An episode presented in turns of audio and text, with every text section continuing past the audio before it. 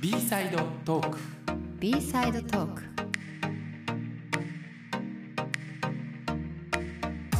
こんにちは小原ブラスです。山崎亜美です。アーティストやクリエイターを心と体の両面からサポートするためソニーミュージックが立ち上げたプロジェクト B サイドのポッドキャスト番組 B サイドトークこの番組では心の健康をケアするためのヒントになるテーマを毎回ピックアップしてお送りしていきますはい前回に引き続きゲストはアンミカさんですはい、よろしくお願いいたします。アンミカアンです。ミカさんよろしくお願いいたしますはい、お願いします。笑顔でねやっぱり変わらず笑顔でそうですもうねあのやっぱアンミカさんに出会ってから自分も最近はもう心穏やかよおいろいろやっぱ結構ねネガティブなことを考える人間やったからずっと、そう。なんか褒められてもめっちゃうやろどうせこういう裏があるんやろとかいうタイプやったから なんかねそのアンミカさんっていう存在が自分にとってはすごいこう逆の存在すぎんねん。S 自分が S 曲やったら N 曲みたいな。すごい遠いとこすぎんねんけど、うん。逆にそれがこう自分を中和する、ん。こう薬になるというか。あら嬉しい。そう。私たち陰と陽でペアやんか。ティアンよ。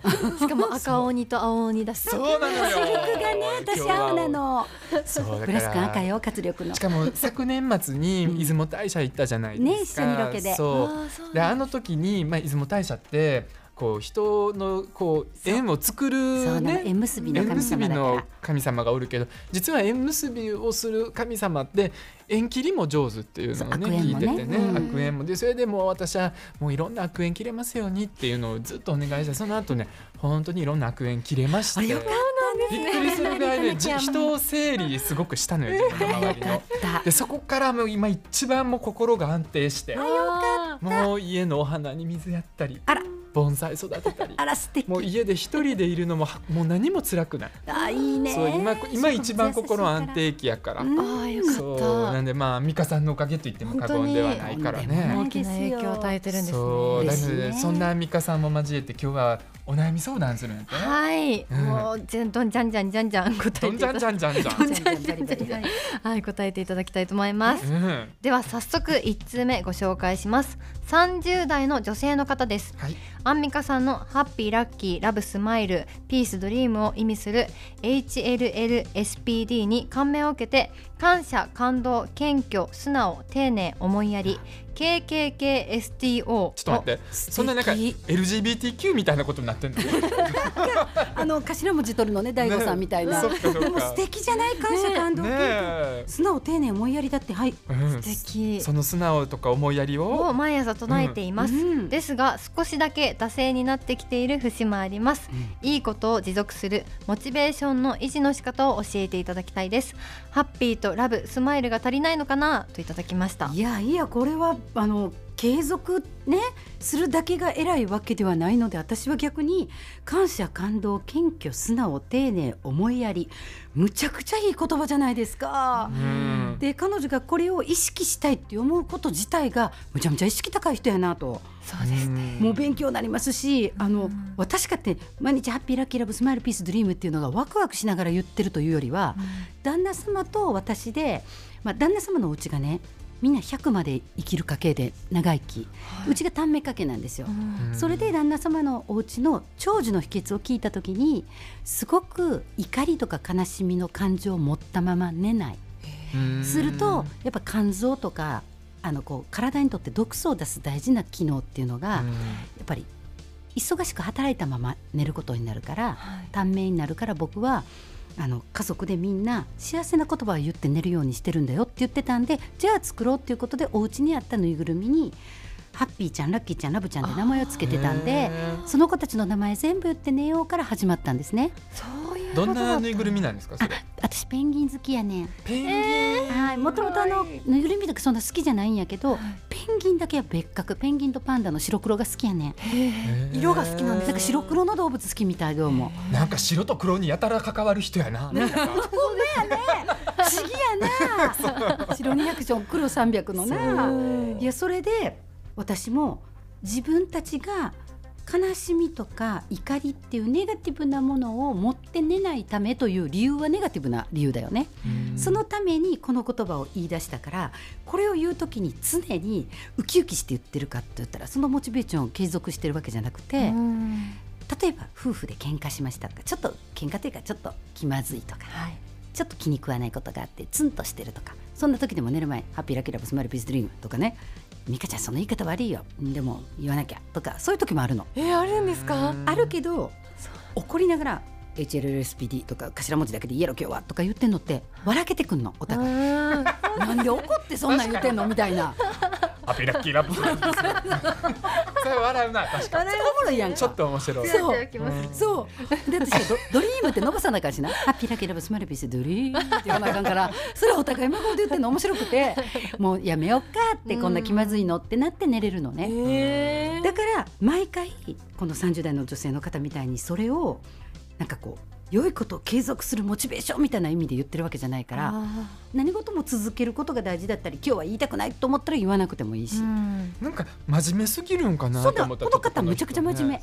ね素晴らしいだから自分もそのアンミカさんのな、うん。ハッピーラブピースあのハッピーラブん？ハッピーラッキーラブスマイルピースドリードムリームよ。そう、ん。を一応なんか言える時言おうと思って言ったりしてるけど、うん。言えんかった時は、うん。もう1週間ぐらい言えへん時は、はい過去の1週間分も込みですって。神様に誓ってるみたいになってる。そうそうそう。だからなんかそれを言ったらセーフにするとかね。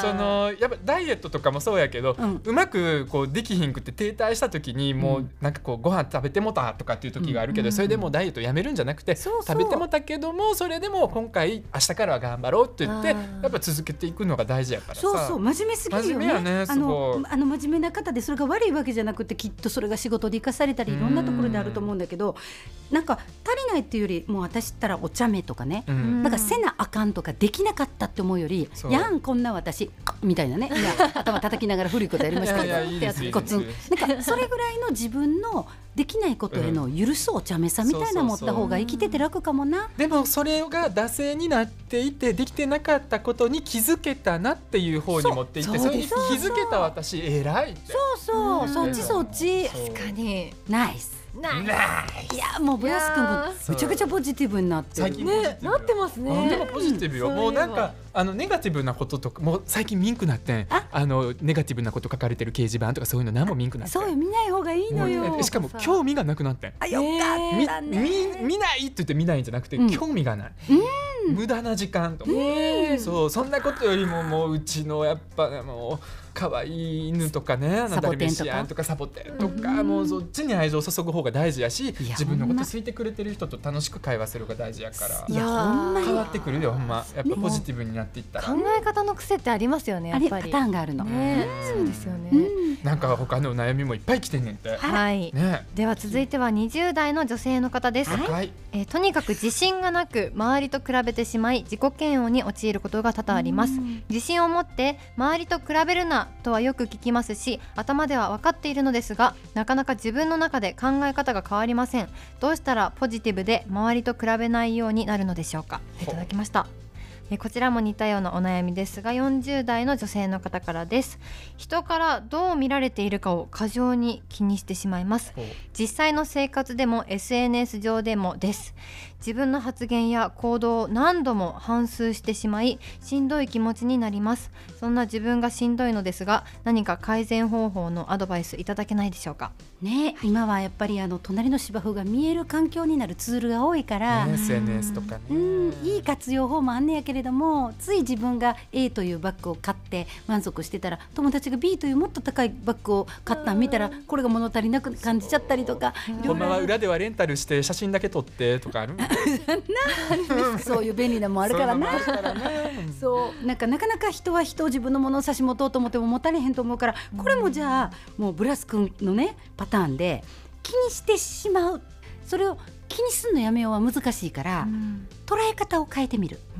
うん。周りと比べてしまうっていうのは伸びしろに変えることも原動力に変えることもできるしこれは比べない。これは比べてもプラスにしようっていう仕分けをしましょう。まず SNS あれ劇場です。みんな劇場。うん。自分をどう見せたいかの劇場だから、うん。あれはそういう劇場だと思って楽しく見ることにしてあと「いいね」を押す。あ。質問をする。素敵と思って黙ってじっと見てると比べて悔しい思い出てくるからはい。あもういいねをして素敵ですね。これ教えてください今度とか、うん。あそそれやろう俺。うん、それやっぱ嫉妬じゃないけどすなんか羨ましいなって思ったらそれやろう羨ましいって言葉に出そう。そうなの。ね。出すと認めることになるから、うん。じーっとしてたじとしとした気分が素敵って言った瞬間放たれるの。我慢して羨ましいって見てるものって心に溜まっていくから、い。いねをして素敵ってそれどこで買ったんですか？教えてください。いつもこれこうですねって言うともう知り合いとかだったら「え何々ちゃんありがとうこれこうだよ」って教えてくれたりして認め合い出すとすごく心地いい関係になっていくし。あの自分への開き直りよねそう。いい意味で。開き直りってめっちゃ大事だから。大事。ああの人こんな悪い人悪い人とかって言われてもそうだよ。私悪い人だもんって。やられたら もうそれで終わってまうやん。その批判とかもでそれもが自分に対しても、うん。あなんかムカつくムカつく嫉妬するとか。ああ 私やっぱ嫉妬深い。みたいな。なれたらいいよね。そうそうそう。私って嫉妬深いどうしようググーってなるよりはもう私ってどうしても人を見ちゃうっていうことをお茶目にうん。ポップに人に言える人になっちゃうとか。あー。その今ブラス君が言ったような開き直りとか自分をポジティブになんか明るくお茶目に抱きしめるみたいなうん。ことがあってもいいと思う。なかなか自分の性分で変えられへんけど。いやあのねこれは責めるんじゃない？人と自分を比べるのはもう人間の本能らしくてそう。うん。あのそれがあるからやっぱり人間っていろいろこう成成長長してきてね。発展してきたっていうのがあるから、うん。その感情が悪いってことじゃなくてそうそう。あなたはやっぱり人間だったんだなって。ああだからてへとかじゃなくてあーもう羨ましい私ってやっぱり人類って思ったら大なきいわね。私人類ねって動物だったわって。そうよ。あの相田光夫さんも人間ね。うん。人間だものって。人間だものなのよ。いろんなことが。そのな嫉妬というか羨ましいなと思ってる人も誰かのことは羨ま羨ししいのそう羨ましがってんねん。だからうらみんなが羨ましがるようなことを自分も羨ましがったことがあるから例えばブランド物バッグとかも多分うん。羨ましいと思ったことがあるのよね、うん。だから載せんねん、ん。ー。だからしんどいってならへんまでに今プラス君が言ったように人間っていうのはみんな比較する生き物ででもそれを上手に原動力にしたりちょっと可愛く開き直ったりうん。そんな自分を認めたりしてなんかもう一人だけじゃないから自分だけやないから。うん。うん。で一人相撲になって自分をで自分を責める。さっき言った自分自分っていうのは自分を分けた存在っていうもう一人がいて、ちゃんと抱きしめてあげたり開き直って一緒に笑えるようなうん。状態を上手に作っていく。うわーそれ最高ですね。でそれでもねそれは SNS をこう見て羨ましいなって思ってしまう感情の方の話だと思うねんけど、ん。その人からどう見られているかを気にしすぎてしまっているっていう、この40代の女性の方はどうなんやろ。う人に見られていることを気にしすぎるし SNS 上で自分が書いたこともなんて思われてるかどんな風な反響があるかっていうのが気になりすぎてだんだん発信もできんくなってくる人もおるやんかわ。かります。この方自身が人をそう見てるからやと思うんですよ。人って鏡やからなるほど自分がそう見てると相手もそう見てるんじゃないかって自意識になっていくっていうところは大きいと思うのでもしご本人が過剰に人が言ってることも気になる発言とかを深読みしてしまうっていうことがあるとしたら一回そこをもっと人ってライトに生きてたり実は表面に見せてることと中で考えてることって違うかもしれない。はい。うんでその深読みとかなんか人を裁く気持ちが強いとかっていうことがあるとしたらそこを軽やかにするっていうことも大事だと思うし、うん。人と人ってもうちょっと軽やかでも大丈夫なんだよっていうふうに自分を許してったり人を許していくって作業をした方があまり自分が気にならなくなるかもしれない。なるほど。うん。それもうほんまこれ分かっとってこの40代の人の気持ちめっちゃ分かってるんやけど、うん。ツイッターをななんか書いたら、うん。なんか文字数が足りんからん。要約するやんか、うん。でそれが足りひんくってやっぱ言葉足らずで,、うん。で悪い方に捉えた人から、うん。わーって言われたりとかすることも多いから、うん。だからだんだんちょっとツイッター書かへん期間っていうのが増えてきてんけど、うん。もうなあのお金払ったら文字数制限なくなるようになったんやんか。あそうなんあそうなの？ツイッター月額制でみたいなあと、うん一回つぶやいたことも後から編集できるようになって、そう。だからもう俺もめっちゃもうな編集しまくり。あこれやっぱこうやなと思って。で編集ができる SNS やったらなんぼでも編集していったりとかさ、うん。後から言葉付け加えて、まあ、こういう場合はこうとか、なんかうん。だけど常に考えが自分の中でもまだ変わっていってる最中常に成長していってる最中やからこそ自分の今の発言がこう正しくないといけないと思ってしまっているかもしれへんけども、変わっていってるその考えをどんどん発信していけば別にいいんちゃうかなっていうふうに思う、ね、人は変化する生き物やからね。なんかあのぶち当たってぶち当たって自分みたいな軸はできていくもんやから。で私あの人との付き合いの中で期待値が大きいと自分への期待値も高くなってしまって、うん。自分が過剰に気にしてしまうから、うん。私人って基本仕事場とか人の接し方って淡々ニコニコっていうのはすごい大事にしてて、あの自分は情は深い方だけれどもだけども、えー自分が若い時に人の発言とか自分がどう思われたいとかの期待値が高くなってしんどかった時があって、仕事に行く時にまずもう相手の目を見てご挨拶をする。必ず目があったら。だけど仕事は淡々とちゃんとこなす。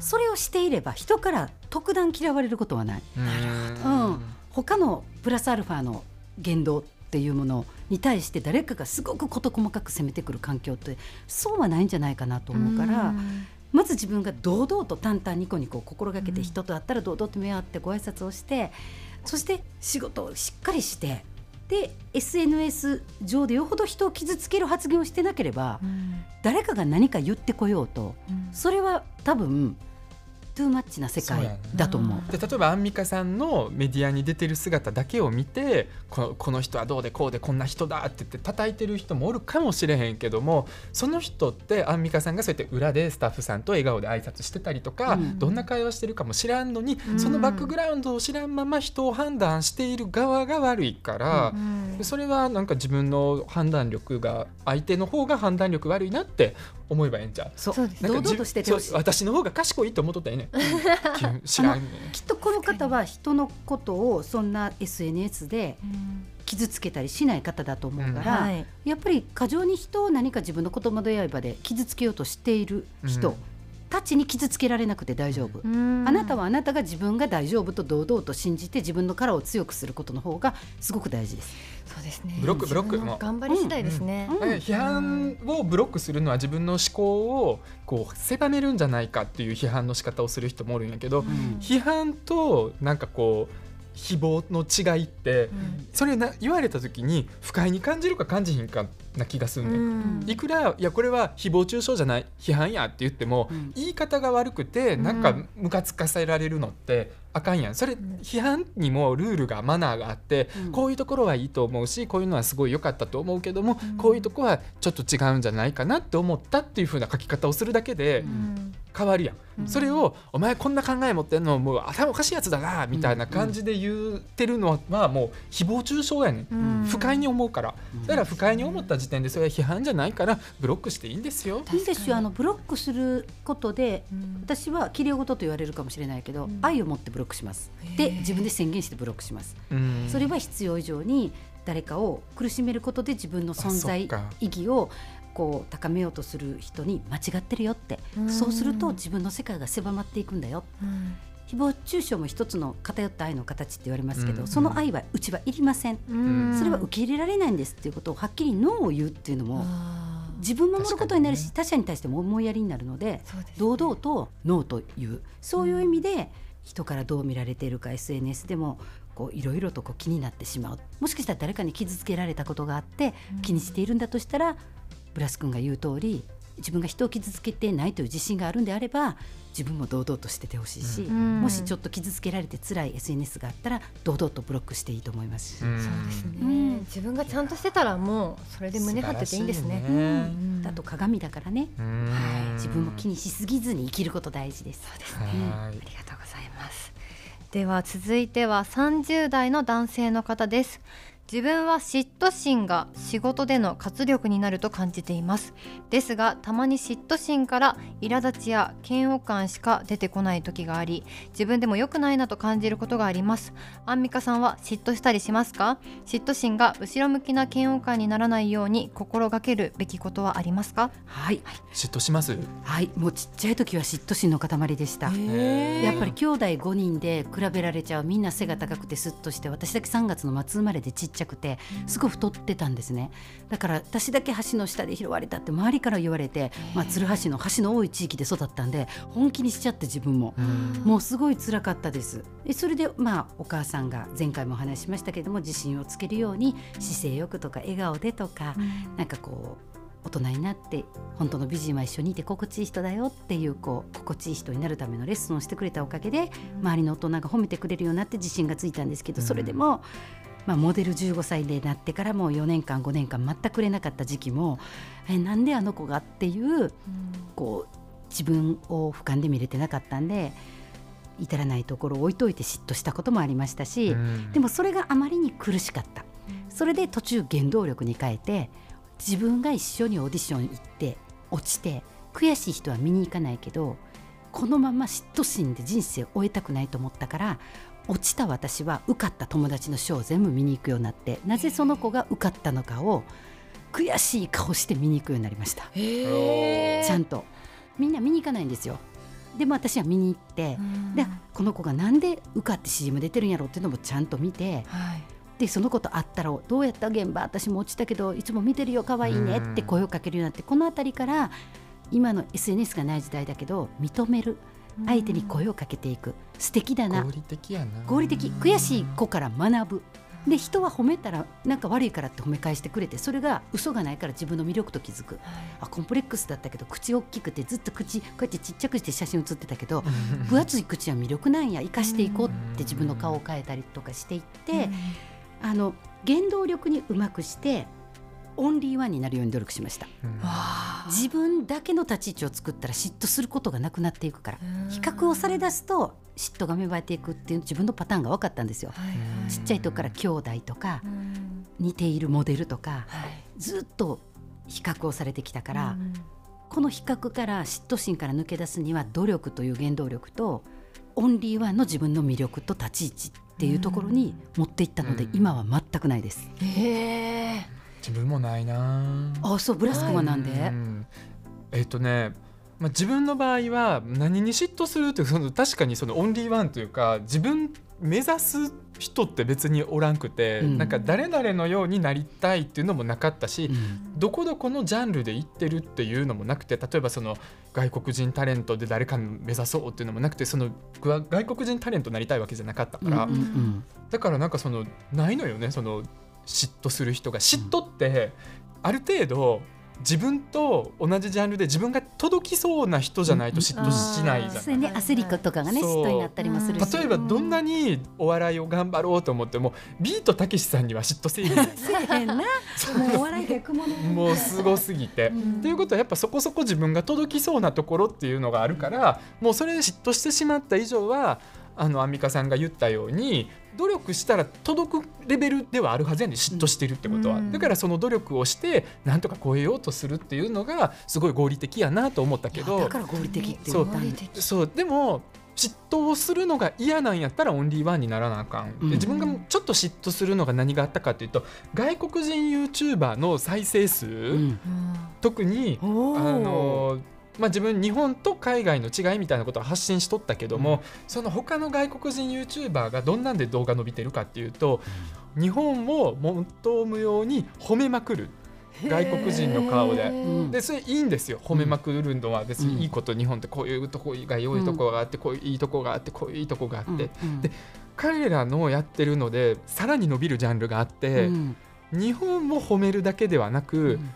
自分の見てきた他の国を下げる、えうちの国はこんなにもダメなんだけども日本はこんなにもここがいいみたいな。うん。それをやるとやっぱりみんな気持ちいいってなる層がおるみたいやね。あそうなのそうそう。でそれを見てでもめっちゃ伸びんねんそれって再生数伸びて、うん。でそれいいなって思うけどなんか嫌やねん自分でそれをやるのは、うん褒めるのはいいねんけど、うん。だからといって他を下げるようなやり方は僕はしたくないし、うん。そもそも僕の顔で言うて伸びてもええねんけど、ん。僕中身日本人やから、うん別にそういうのがやりたいわけじゃなくて、うんだから動画再生数のために無理にそういうのをうん。やってる時期もあったけうんど、うんええわと思って、うん自分のことを好いてくれる層の人って、多分それを求めてるんじゃなくてブラスは日本も褒めてくれるから好きってそういう人になるんじゃなくて、うん。ブラスが好きって思ってくれれる人が、うん。ちょっとでも自分のこのひねくれた考えとかなんかそういうのを好いてくれる人が少なくてもええから、うん。ファンも増やそうと思って、なんかそういうのパッと全部やめて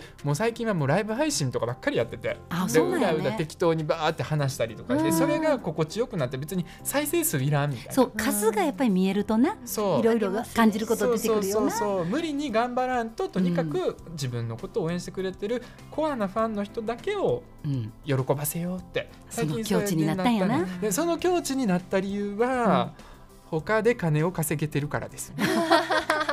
余裕ができたんやな。そうなの。なので やっぱな。余裕ってものがね大事なんじゃないかなっていうふうに思うね。えあみちゃんは？そうよ。なんか嫉妬？にならないんですよね。私がもう自信がないから、うん。この勝てないって思っちゃって多うん。分自分を下げるだけで終わっちゃう気がして、誰に勝てないと思ったの誰にどんな人なん？そのジャンルは？あーでももともと仲良かった子とか、最近すごく出てきたりとかして、わすごいなーって思って、これになれんのかなーで終わります。ねずっと仲良くしてた人が本当にうん。どんどんさ、こはい。う急に売れていったりとかしてうん。ブワーってなっていくのってさどんな風に見えるんやろ結構嫌なもんなん？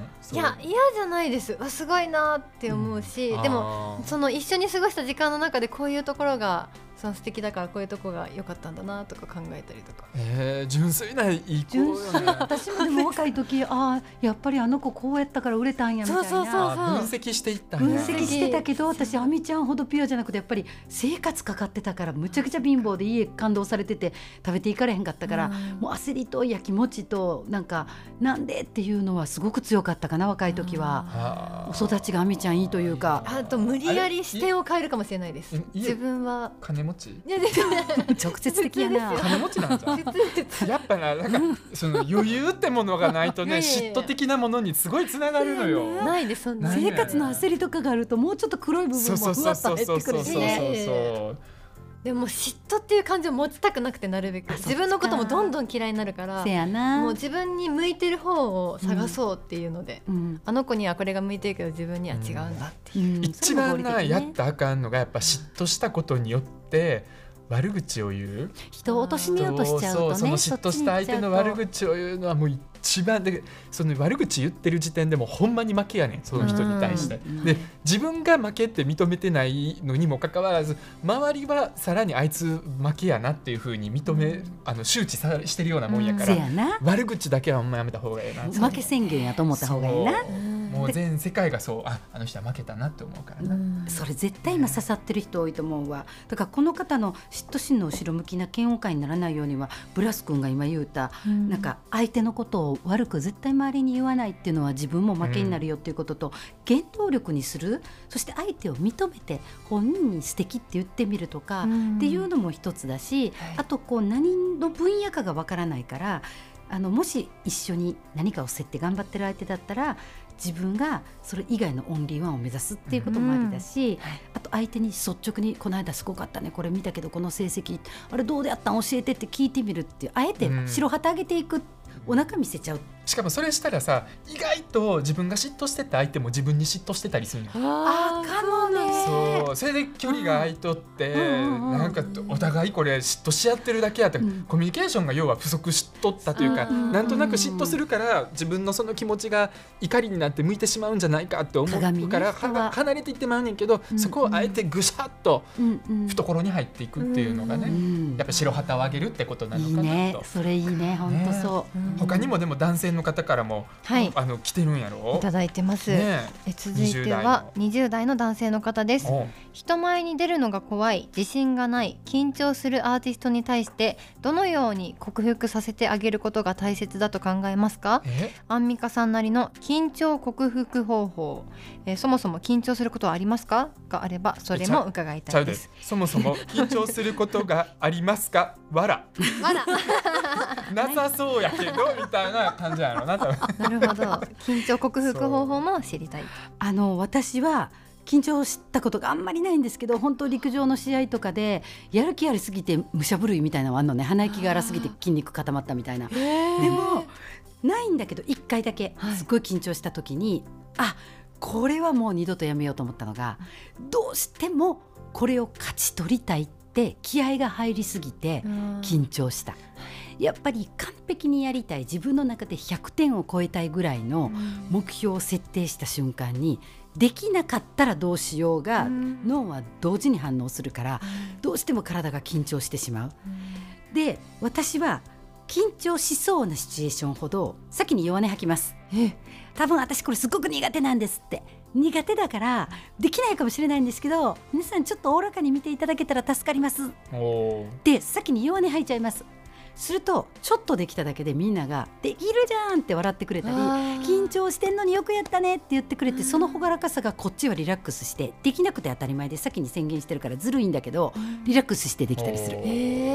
先に自分の自己評価の弱い部分を先に言っちゃった上で例えば私が韓国語の一回すごく大物の方のアーティストの、えーと、お仕事で完璧にやろうとして、はい、その韓国語に自信がないのに受けたから、うん、完璧にしようしようとしすぎて初め緊張して第1部失敗したんで、うん、2部で。お分かりの通り実は私まだこれ勉強中で全然実力不足なんですけどこれどうしてもやらせてほしくってやりました。だからみんなあったかい目で見てくださいって言って大拍手から始まったらすごいリラックスしてできたの。さ確かにね。先に言っとくといいよね、うん、あのカラオケ歌う時緊張する時もさ、うん、もうめっちゃ下手いからお前もうなんかもう最近全然歌ってへんねんとかって 最近全然歌ってへんからもう困ってるねんって言いながらね、うん、ハードル下げとかそうそうそう。上手上手。すると周りもあったかい目で自分もできなくてもいいってみんなに言ったからもうえっかって自分に対して優しくなれて意外と自分で発揮しやすくなってなんかこうまあ、小学校の時からむちゃくちゃ勉強した子が勉強せえへんって言って頑張れるのと一緒で、うん、なんかこう自分に対しての緊張感は大事なんだけど、うん、自分で緊張感を上げる完璧主義感で、えーと、持っていくと緊張感を通り越して緊張になるっていう現象が体に起こりやすいのかなと私は思っていて、だからすごく人前に出る時こそ人前に出るのすごく怖いんですよって言っちゃう。自信全然ないんですけど今日はあの自分の中のベスト出させてもらいますんでよろしくお願いしますとかちょっと助けてくださいねって先に言っちゃうと意外と楽になれる。てかさ緊張して出てる自分はよ。自分に限るんやけども緊張して出てる時の方がなんかいろいろ成功してるかも。素晴らしい。自分で失敗したと思ってる時成功してるっていうのは実はその人っていうのはそんな100点でガチガチやらなくてもそれぐらいの抜け感がちょうどよかったりするんでしょそうそうそう。っていうのもそうやしなんかやっぱねほんまにもう初期の頃もう出るとこ出るとこ全部結果残してたのよ。でそんなえどんな感じだったかっていうとやっぱ楽屋でどうしようどうしようってやっててでも今最近全然緊張せえへんからどこも結果残せてへんねあんまり。まあそれどこもって言ったらあれやけど昔ほどのこの結果残し率がだんだんこうなくなってきたのはやっぱ肩の力が抜けすぎてるっていうのもあるんかなと思ってて緊張できるっていうのが実はすごい強みやったりもするんかななんて思うのよね。だから緊張できひんので悩んでる人も結構周りおってもっと緊張感持ってやりたいねんけど緊張できひんねんみたいな人結構おるからそのその今の緊張めっちゃ結果残すからなっていうなんかだからあれやんこの人はマネージャーかなんかやから、うん、なんか適当にどっかの大学の名前を出して、うん、どこどこの大学の研究結果によると緊張している時の方が成功率が高いとかっていう嘘情報でもええから、うん、吹き込んどいたら、あそうですね。そしたら今これ緊張してる私緊張この気持ちが大事なんやって思ってうまくいくかもよ。今伸びてますみたいな、ね、私伸びてますみたいな、ね、今伸びてますみたいな。私たちの仕事って結構 知らんけど。そう自分の場合はそうやないや私たちの仕事って自己評価と他者評価にずれがある時があるじゃない。ありますね。でさっきで言ったブラス君の、ま、逆にちょっと捉えてみると、うん、緊張感がある時って評価が残してるって自分で思ってる時と周りが見てる時と違う時もあって、うんうん、肩の力抜いてて今ブラス君があの残せてないって言うけど実は残せてる時もあったり。そのパターンなんそのパターンもある。だから両方あると思うね。ブレス君が言ってることもあると思う、うん、緊張感持ってる時の方が実はいいっていう時もあれば、自分の自己評価と他者評価のズレが確かに。ある時もあるから。あと昔やったらもう番組に出て発言ができるだけでも 話せたって思っとったけど今はもう話せてもなんか笑いがあんまりやったなみたいなとかあと終わった後にあれなんかあのスタッフさんが来て褒めてくれんかったからああかんかったかなとかなんか余計なこと考えたりしてね、うんちょっと欲がやっぱ出てるんかな、そうそう。結果に対するもっね。ともっとっていうね。それはあるかも確かに、うんあじゃあ今の方がええんかな。そう肩の力抜けてなもうブラシ君が引く時は引いて出る時は出るバランスが塩梅がちょうどいいかもしれんし。でもう信頼されてるからあえて褒めに来ないだけかもしれないしなるほどねな。うんなんやみんな褒めに来て。相変わらず。わかりやすい人です。だからこの人もあの完璧じゃなくて、うん。いまあこれ難しいけどね。アーティストさんってやっぱ完璧主義でそこに自分のなんかプライドがあったりする方も多いから完璧主義じゃなくていいっていうのは失礼に当たるかもしれないからマネージャーさんの立場ってすごく難しうん。いよね。みんなそんな期待してへんって新人のねタレントさんとかそうそうに。だから思ってるより見てないかもしれないね、うん見てへんねそうそう。だから私なりの緊張克服は、自分の完璧主義のハードルが高すぎると、あの結構緊張しちゃう人が多いのかなと思うので、うん。自分なりのハードルと周りのハードルっていうのをこう上手にこう読んでいくっていうことが大事かな。多分自分のだけ高すぎて周りはもう相手のアーティストさん30ぐらいで超絶 OK やのに自分でいやもっとですもっとですって上げすぎてできてないって評価する人が多くてでもこの緊張がブラス君言うようにもっとと思うこの緊張が才能になってる人も多いかうらん。変えるべきところなのかどうなのかっていうのも。今日めっちゃもうトーク広まったな、うん。いっぱいもあれこれ広まったわ話がやっぱ弾みます アンミカさん。ごめんもう終わりに近づいてるこれそうやねそうなんです。もう終わりに近づいてるんですよ。えやだ。そろそろまとめてくださいっていうのが、ずっと言ってんの。ずっとまとめなさい。まとめてくださいってもう。帰りたくない。めっちゃ楽しかった。あっという間。楽しい時間って。もう今度からさアンミカさんまた読んでさお酒も用意してさなんかもうな ああのご飯でも食べながらさえ最高。もうこんなんなんかひちゃんとしてないのがええわもう。もうそれやったらラジオじゃなくてラジオとか別に YouTube で流さんでもいい普通にプライベートで言ってくださいって言わそうれるやな。えでもそれ見たいやんみんな意外とちょっと一個言い忘れたことあんねんけどいい、えっと前回ご紹介した私の新著書そうね。レッツドゥアンミカ、はい。あの人生相談のね、うん。あの本に特典でついてくるアンミカーニバル、うん。はい。あの歌とダンスね。ハッピーラッキーラブスマイルピースドリームの、はい。あれ振り付けはパパイヤ鈴木さん。えー。せやねん。すごいよね。間違いないやつよ、ねえみんなはい見てください、まあ、ミカさんのこはい。なんか7人ぐらい同時に出てくるのとかもあるからね、あそうなんですよ。アンミカマ万華鏡がめくるめく世界が 視覚から音からね五感でアンミカを楽しんでください。楽しんでください夢に見ます。ぜはい。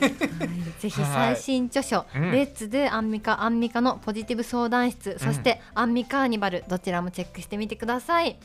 アンミカさんありがとうございました。まありがとうございました。楽しかったです。すごくポジティブになりました。ね私も。ルンルンでね。ルンルンです行きね。ましょう、はい。あの美味しいささくらんぼとかも入ってるから。あの差し入れに入ってんね。そうですね。あのあれ食べてみよう。あのいいとこのやつさくらん。ぼ高いね。今の今の季節のやつでしょ多分。山形とかかな。もう最高よ。もう内臓から元気になっていきましょう。